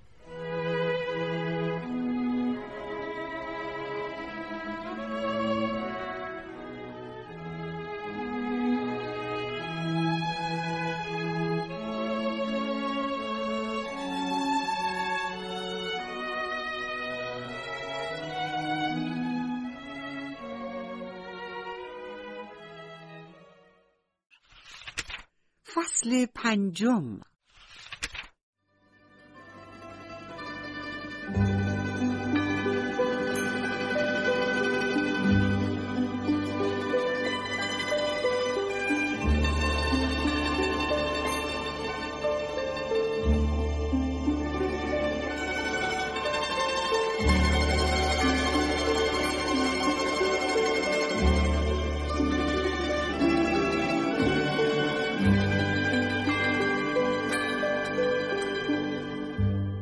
تحسین من نسبت به آن خانم مهربان روز به روز افزایش میافت چه کتابای جالبی می‌خوان. من خیلی دوست داشتم حرفایش رو بشنوم. او مرا در جهانی که نمیشناختم داخل می‌کرد. رفته رفته زندگی نوینی بر من نمودار می‌شد. گاهی می‌رفتم و برای او که ملکه زندگیم شده بود و اسمش خانم مارگو بود شعر میخواندم. اشعاری را که از بر می‌دانستم با حرکات و ژستهای عجیب و غریب برایش میخواندم. او خیلی جدی اما خاموش به خواندنم گوش می‌داد. آنگاه اندیشناک می‌گفت حقش بود که تو رو مدرسه میفرستادن. بعد می‌رفت پشت پیانو مینشست و برایم آهنگ می‌زد. خوشم میآمد که وقتی ملکه مارگو پیانو زدن را شروع می‌کند فقط تماشایش کنم. از موسیقیش سرمست می‌شدم. فکر می‌کردم اگر ناگان پولی هنگفت به دستم برسد حتما آن را به خانم مارگو می‌دهم تا غنی شود و به کسی احتیاج نداشته باشد. چون در آن خانه به او سخت میگذشت و زنهای دیگر پشت سرش حرفهای زشتی بر زبان میآوردند. می‌دانستم نسبت به او حسادت می‌کنند. وقتی این بگومگوهای پایان ناپذیر و دردانگیز درباره ملک مارگو وضوح میافت من از تنفر و خشم بر جا بند نمی‌شدم. روحم آتش می‌گرفت. دلم نمی‌خواست درباره ملکه نجیب من آن حرفها را بزند. من ملک مارگو را بهتر از همه کسانی که شب روز به هزیانگویی درباره او دچار شده بودند میشناختم. سعی می‌کردم خودم را در کتابهایی که او به من می‌داد غرق کنم تا از این فکرها دور شوم. مطالعه کتاب یک اعتماد روحی و مردانهای به من میبخشید. با وجود آنها من دیگر در جهان تنها نبودم و بنابراین فنا نمی شدم. حس می کردم هر وقت که کتاب ها به من نیرو می دهند همانقدر هم برایم ضروری می شوند. ملک مارگو فرصت آن را نیافت که بنا به میلی که داشت فکری برای مدرسه رفتن من بکند. ولی تا آنجا که توانست مرا در کتاب ها غرق کرد. اما حادثه ای برایم رخ داد که همه این خوشبختی ها به بدبختی تبدیل شد. ای از ساکنین ساختمان تهمت دزدی به من زدند. حتی یکی از آنها جلوی دیگران گفت این بی سر و پا مدام دارد کتاب می‌خواند. پس کی کار می‌کند؟ همه چیز دور سرم میچرخید. حس می‌کردم زمین زیر پایم باز خواهد شد. هر دشنامی که از دهانم میآمد به آنها دادم ولی آنقدر کتکم زدند که خون از تنم بیرون زد. با همه اینها آنچه بیشتر از ضربات آنها برایم دردآور بود این بود که نمی‌دانستم ملک مارگو پس از این ماجرا دربارهام چگونه خواهد اندیشید. چطور می‌توانستم بیگناهی خود را به او اثبات کنم؟ رنجم فوقالعاده بود. گرچه بعدا فهمیدند که هم ولی ارباب آنجا کنارم کشید و گفت خب الکسی گفت. تو دیگه اینجا شانسی نداری. فهمیدم چه می‌خواهند بگوید سرم را برگرداندم و حرفی نزدم. فقط نتوانستم حرف آخرش را که گفت خودت باید بفهمی چی میگم تحمل کنم. گفتم پس اجازه بدین وقتی چشمم خوب شد برم. چشمایم بر اثر مطالعه زیاد درد گرفته بود. سیگاری روشن کرد و گفت تو آدم بیورزه نیستی. زود دنبال کار بگرد. سه روز بعد بدون آنکه کاری پیدا کنم آنجا را ترک کردم. با آنکه در آرزویش میسوختم جرأت نکردم از ملک مارگو خداحافظی کنم. منتظر بودم او صدایم کند ولی چون کاری به سر و صداها نداشت نفهمید چه خبر است. من ناچار با دختر کوچکش خداحافظی کردم و گفتم مخصوصا فراموش نکن که از مامانت به خاطر همه خوبیهایی که نسبت به من کرده خیلی تشکر کنی. باشه؟ گفت باشه فراموش نمی‌کنم. و لبخند لطیف و شیرینی روی لبایش نشست.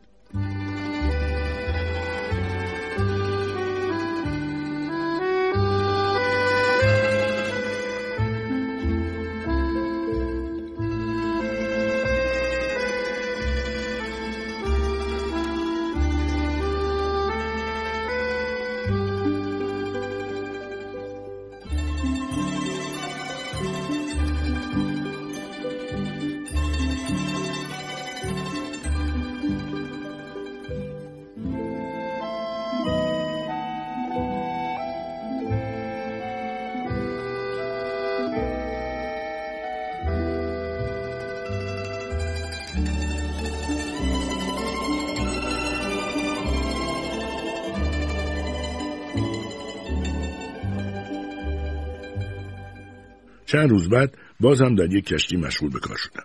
به مقام جاشو ارتقا پیدا کردم. ماهی هفت روب می‌دادند و من میباید دستورات سراشپس را اطاعت می‌کردم. در آن کشتی شخصی که بیش از همه محبتم را به خود جلب کرد آدم تنومندی بود به نام ژاکوب. ژاکوب به طرز عجیبی شکمو بود و مدام دوروبر مطبخ کشتی پرسه می‌زد ولی شاعر مسلک بود و داستانهای عجیب و غریبی تعریف می‌کرد. من علیرغم میل خود مقابل او با دهانی گشوده می نشستم و به داستانهایش که همه واقعی بودند گوش می دادم. به نظرم می رسید که او زندگی را به نحوی مخصوص و شخصی می شناسد. اصالت مزامین داستانهایش مرا حیران می کرد.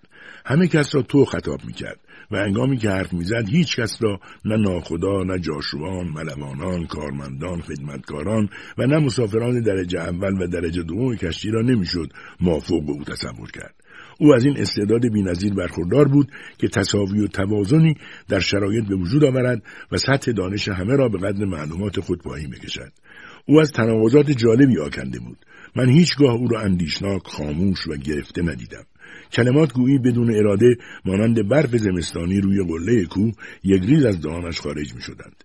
هر وقت او را تهدید به پیاده کردن از کشتی می کردند کمترین استرابی نشان نمی‌داد و با حرفهای شیرین ناخدا را راضی می کرد. کار او در ماشینخانه کشتی بود. وقتی کارش تمام می شد در حالی که از سر تا پایش عرق می چکید و لباسهایش روغن آلود بود به میان مسافران می آمد و حرف می زد. خیلی حرف می زد. من آزمندانه به حرفایش گوش می‌دادم تمام داستانها و ماجراهایی را که تعریف می‌کرد به خاطر میسپردم هیچ کدام از داستانهای او شاد نبودند او بازتر و قابل فهمتر از کتابها سخن می‌گفت زیرا یک نویسنده عموما خشم و کینه و رنج خودش را نشان می‌دهد. اما ژاکوب بی تأثیر و ثابت سخن می‌گفت. مانند شاهدی که نسبت به قضایا و مشکلات بی باشد. من از این وازدگی و بی ناراحت می شدم ولی ژاکوب آرامم می کرد. نسبت به من محبت فراوانی داشت. مرا همانطوری نگاه می کرد که به یک گربه تربیت شده نگاه می کنند گاهی شبها کنارش می نشستم و با هم از همه چیز و همه جا حرف می زدیم. از او بوی نفت، دوده و پیاز می آمد. خیلی پیاز می خورد. همینطور مثل اینکه دارد سیب می خورد. پیاز را خام خام می خورد. هر وقت پیشش می رفتم می گفت الکسی یکم شعر بخون. من خیلی شعر از برداشتم. دفتری هم از شعرهای خوب پر کرده بودم که همیشه همراهم بود. او ساکت و آرام به شعرها گوش می‌داد. من ماجرای شعرها و زندگی شاعر آن شعرها مثلا پوشکین را برای او همانطور که ملک مارگو برایم شعر داده بود می‌گفتم. او آه کشید و می‌گفت آه که چه آدمایی از دست این زنا میمیرند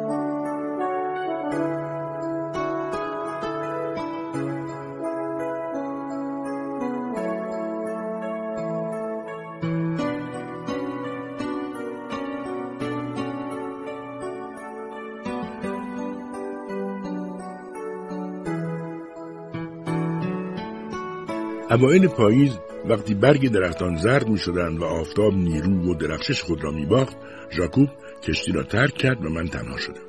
دیگر نمی توانستم در کشتی بمانم.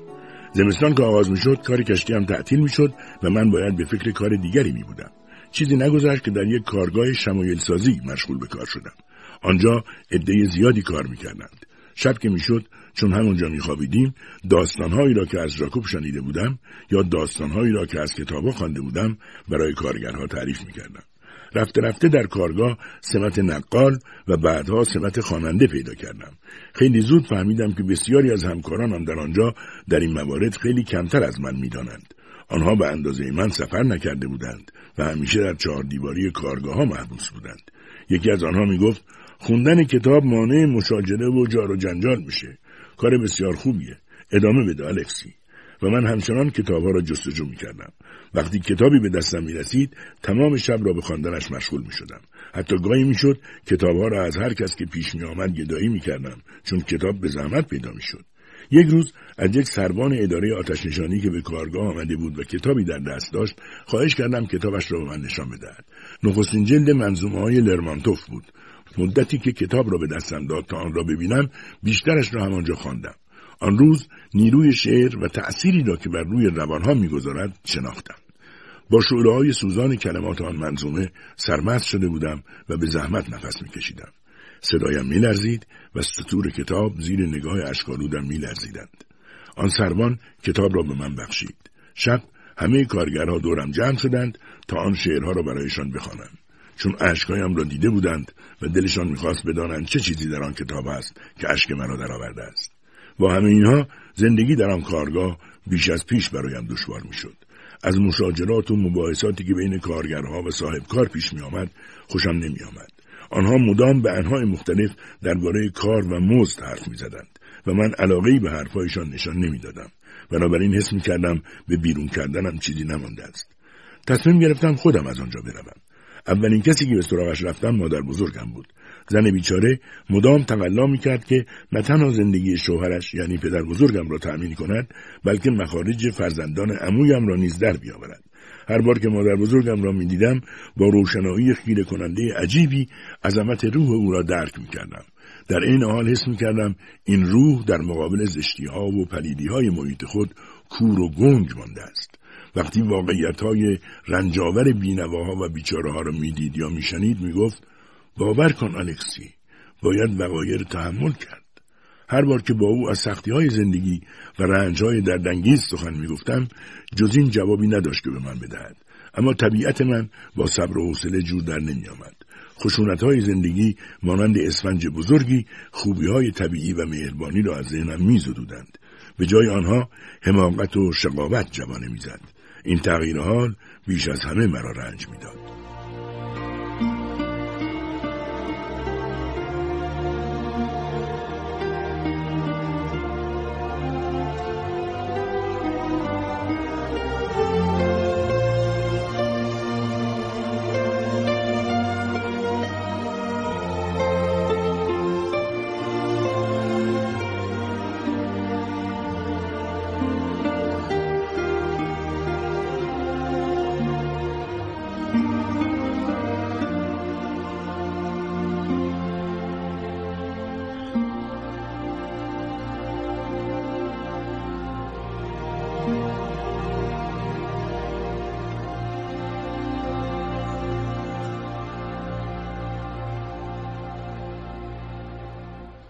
مجبور شدم دوباره پی کار بگردم.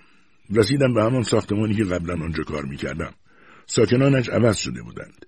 ملکه مارگو دیگر آنجا نبود. به جای او یک خانواده و پنج دختر دانشجو به آنجا آمده بودند. دخترها به من کتاب می‌دادند و من از شادمانی سرشار می شدم. آثار تورگنیف را میخواندم. آثار دیکنز و والتر اسکات سرمستم می‌کردند. نفوس مرده گوگول و خاطرات خانه اموات داستایفسکی را نمیپسندیدم. از هر عنوانی که کلمه مرگ را در خود داشت بدم میآمد و متنفر می شدم. با دخترهای دانشجو وقتی بینشان مباحثات ادبی در می گرفت شریک می شدم. خود را غریب حس نمی کردم و چون بیشتر از همه آنها کتاب خوانده بودم جای بهتری می یافتم. وقتی کار روزانم در ساختمان تمام می شد گلالود و خاک گرفته نزد آنها می رفتم و در شعر گفتن و کتاب خواندن کمکشان می کردم. یک مردی هم آنجا زندگی می‌کرد که اسمش ماکسیموف و یک زمان ناپدری هم بود. گاهی وقتا در راهرو ساختمان به من ملحق می‌شد. من زیر پلکان انبار میخوابیدم و همیشه قبل از آنکه به خواب بروم روی پله ای می نشستم و کتاب میخواندم. او از من پرسید چه کتابی می‌خونی الکسی؟ کتاب را به او نشان می‌دادم. نگاهی با آن میانداخت و می‌گفت گمان می‌کنم خونده باشمش. یک روز گفت حیفه که تو درس نمی‌خونی. من عقیده دارم خیلی با استعدادی. گفتم اما من می‌خونم کتاب می‌خونم. گفت کافی نیست. برای درس خوندن باید روش داشته باشی معلم داشته باشی. گفتم شما همه اینا رو داشتید آقا. نتیجهش رو به من بفرمایید.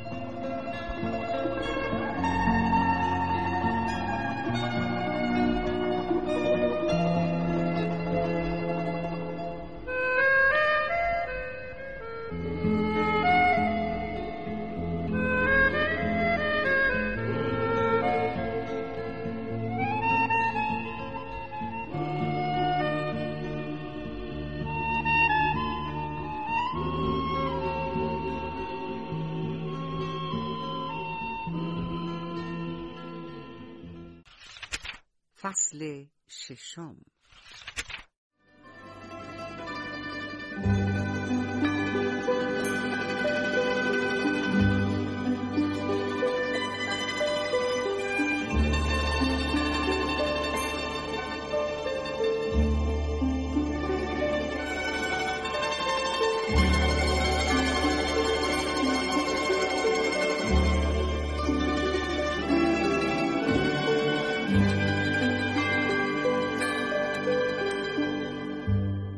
ماکسیموف گفت اگه آدم معلم داشته باشه خیلی پیش میفته فقط آدمای فهمیده می‌تونن چنین پیشرفتی داشته باشن. ولی حقش بود که تو از اینجا می‌رفتی. من هیچ دلیلی برای موندن تو در اینجا نمی‌بینم. به خصوص که این کار به کارتم نمیاد. گفتم ولی من از کارگرا و کار کردن خوشم میاد. پرسید چطور؟ گفتم جالب توجه هستم. گفت شاید. من می‌خواستم دائم درباره ادبیات حرف بزنیم. ولی ماکسیموف کتابا رو دوست نداشت و اغلب ذوق مرا منحرف می‌کرد. گاهی مدتها کنارم مینشست و هیچ چیز نمی‌گفت. فقط گاه گاه صرفه می‌کرد و مدام سیگار می‌کشید. درباره مادرم اصلا حرف نمی‌زد. احترام او را نگه میداشت. از این دقت و خصلت او متأثر می‌شدم و قدر آن را می‌دانستم. با این حال در وجود او یک چیز تشخیص ناپذیر می دیدم که انگار با هزاران اندیشه در هم و به هم آمیخته مشغول کار هستند. مقداری از اندیشه هایش در من هم تأثیر می کرد ولی من همه حرفایش را قبول نداشتم. آدمای دیگری هم بودند که من از آنها بیشتر خوشم می آمد. خصوصا وقتی برای خرید مایحتاج اهالی ساختمان تنهایی به بازار می رفتم آنها را می دیدم. مثلا بچه های همان کارگاهی که قبلا در آن کار می کردم. تا مرا می دیدن خوشحال می شدند. پای حرفایم می نشستند و به آن گوش می دادند. هیچ چیز به قدر داستانهای پرماجرا و وحشتناک خوشحالشان نمی کرد. به طور کلی فهمیده بودم که حقایق را دوست ندارند. آنها برای گریز از زشتی ها، رنج ها و مشقات زمانه خود و زندگی دوروبرشان بیش از همه با خیال ها و اوهام و آرزوها سرگرم می شدند. گاهی تصور می کردم دارند سر به سرم می گذارند. ولی یک رشته محبت و عاطفه از آنها تا به من کشیده می‌شد و من خود را بیشتر به آنها نزدیک می کردم. هرچه بیشتر در زندگیشان تحمل می کردم بیشتر متقاعد می شدم که در روح آنها اثری از یک اندوه جاودانی وجود دارد و با این اندوه است که ساعات خلوت زندگی خود را میگذرانند. شادی نزد آنها یک چیز طبیعی و عادی نبود. اگر هم بود به طرز غیر مترقبه و نامفهومی به خشونت و شقاوت تبدیل می شد. این اندیشه مرا در رنج شدیدی قرار می‌داد. همه آنها خصوصا کارگران به نظر من اشخاص عالی و خوبی بودند معهازا به یک زندگی وحشتناکی محکوم شده بودند که خودشان هم نمی‌دانستند. آنها برای ترد این حسرت یا لااقل برای سرگرم کردن خود به مکانهایی پناه می بردند که لایقشان نبود. من بیش از پیش تصمیم می گرفتم که برای این آدمها کاری انجام دهم و خدمتی بکنم. کاری کنم که خطوط اندوه و ملال از چهرهشان زدوده شود. اغلب با آسانی موفق می شدم. مثلا صدای دستفروشان بازار را تقلید می کردم. ادای خریداران را در می آوردم و آنها را می خندندم. وقتی نمایش تمام می شد یک نوع مسلط خاطر خاصی به من دست می‌داد. باری که بر گردم فشار می آورد می افتاد. بدین طریق نیم ساعتی که میگذشت شاد و خرم می شدم ولی بعد یواش یواش فعالیت دردآور مغزم شروع می شد. گویی بر آن میخ میکوبیدند به خود می‌گفتم چگونه می‌توان اینطور زندگی کرد آیا من باید مانند این بینوایان زندگانیم را در رضامندی از سرنوشت تمام کنم؟ آیا نباید در این اندیشه باشم که زندگانی بهتری نیز در روی زمین وجود دارد؟ گاهی که آنها مرا غرق در این اندیشه ها می‌دیدند میپرسیدند چه تا الکسی؟ من نمی‌دانستم با آنها چه جوابی بدم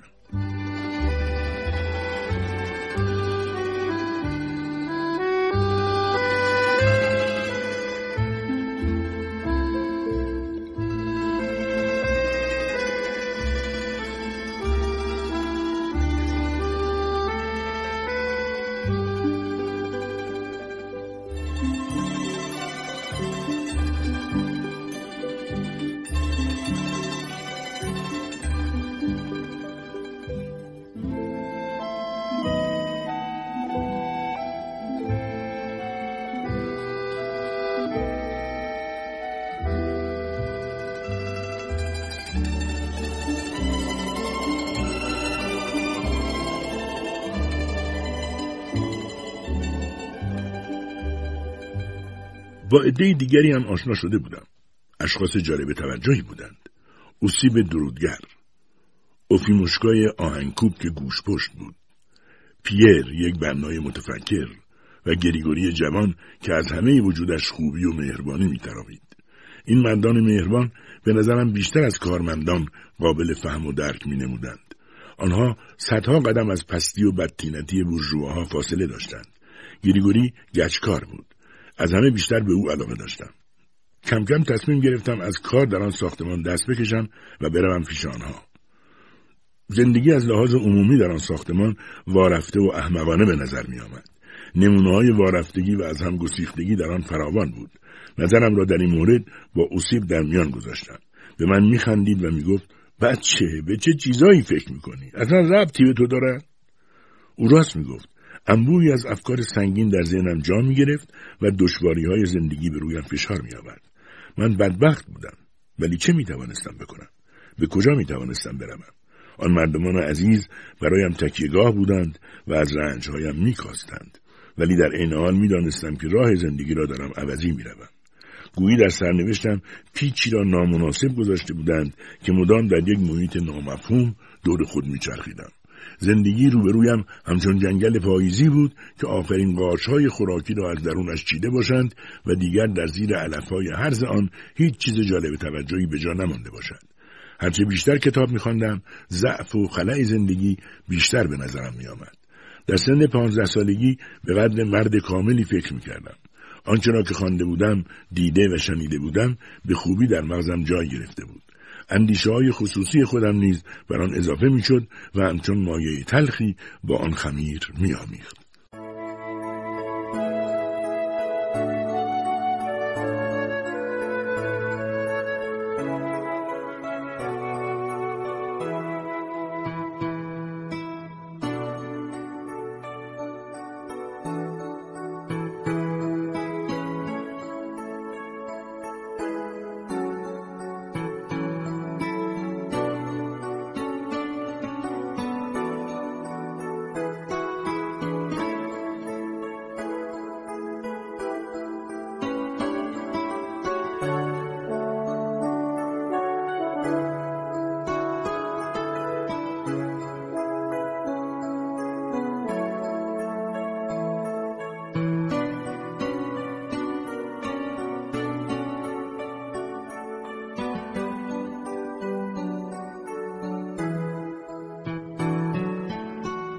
از بدبختی ها، بیماری ها و ندبه های مردم ناراحتی تنفرآمیزی احساس می‌کردم. هر منظره که از جهتی شقی بود، منازعات، توهینا و مشاجرات همچنان که دیدار خون در من انگیزاننده خشم سردی می‌شد. یعنی مرا به مسابه حیوانات درنده می ساخت که می‌خواستم به سر و روی هر کسی که دم دستم بود بپرم. ولی یک موجود کاملا مخالف با آن نیز در وجودم بود که از روح قدسی کتابها اعلام می گرفت. این موجود هیچگاه نمیپذیرفت که قلب و روحش را در اختیار خشونتهای روزمره بگذارد. ما زندگی تنفرانگیز بیهیا و ظالمانه ای را میگذراندیم که آن را با کلمات دیگری نمی‌توان بیان کرد. من مردم را با عشق فراوانی دوست می داشتم و دلم می‌خواست هیچ کدامشان از بدبختی ها رنج نکشند.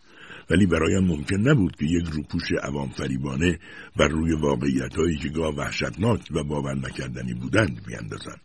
آنچه که بیش از همه دیوانم می‌کرد رفتار مردها با زنها بود. من که از داستانها سرشار بودم خیال می‌کردم که زن را باید موافق همه قرار داد. در آثار تورگنیف و هاینه که عظمت زن در آنها ستوده شده بود خوانده بودم که زنها چطور با وجود خود به حیات زیبایی میبخشند ملکه مارگو را دیده بودم که نجابتی موافق همه در او موج می‌زد گاهی به نظرم میآمد جهان یک قایق وسیع پر از زندانیانی است که طوفان نیرومند و نامعلومی آن را به نقطه بیگانه میکشاند با این افکار روزهایم در کنار دوستانی که همه از من بزرگتر بودند میگذشت عصرها بعد از کار تنها روی نیمکتی کنار خیابان می نشستم به فکر فرو می رفتم و به رفت آمد مردم نگاه می کردم. یک روز عمویم را ناگهانی دیدم. من ابتدا متوجه او نشدم. سالها بود که در همان شهر زندگی می کرد ولی من ندیده بودمش. او مرا شناخت. دستی به شانه هم زد و گفت الکسی عجب قدی کشیدی آنگاه کنارم نشست و با هم گفتگو کردیم من از حرفهای مادر بزرگم می‌دانستم که عمویم بعد از مرگ پدرم همه ثروت خود را در خوشگذرانی خرج کرده است اما نمی‌دانستم که سرانجام شغل زندانبانی تبعیدی های سیبری را پذیرفته بود و چون آنها را آزاد میگذاشت برکنار شده و حالا به ناچار نزد پسرش زندگی می کند. اینها را نمی‌دانستم.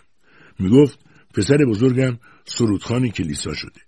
اگه من شبها به موقع سماور را آتیش نکنم یا کفشش را واکس نزنم یا لباساشو تمیز نکنم عصبانی میشه چون بچه ای تمیز و مرتبیه امویم خیلی پیر شده بود من از دیدار او سرمست شدم. انگار پدرم را می‌دیدم.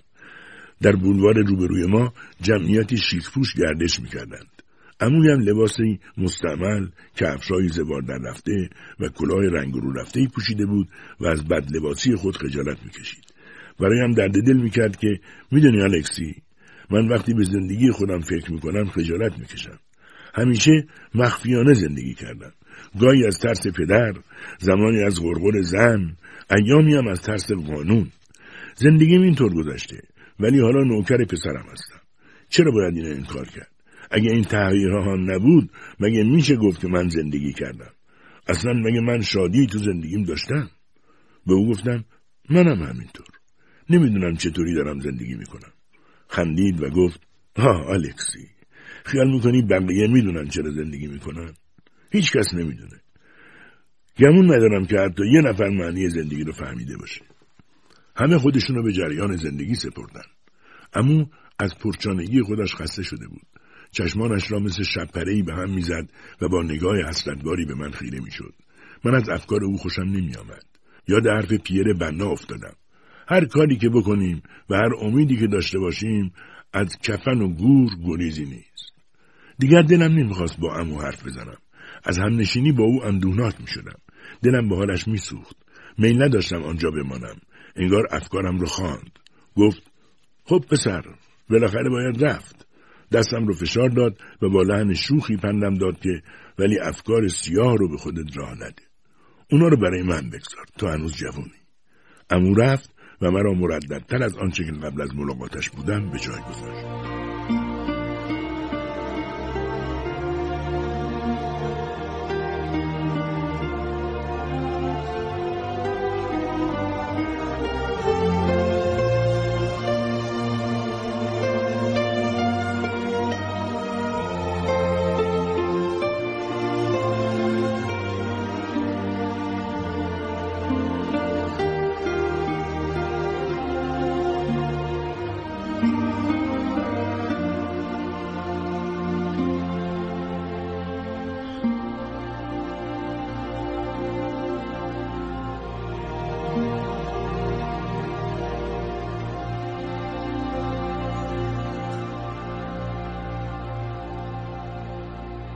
به سوی مزاره آن طرف بولوار رفتم.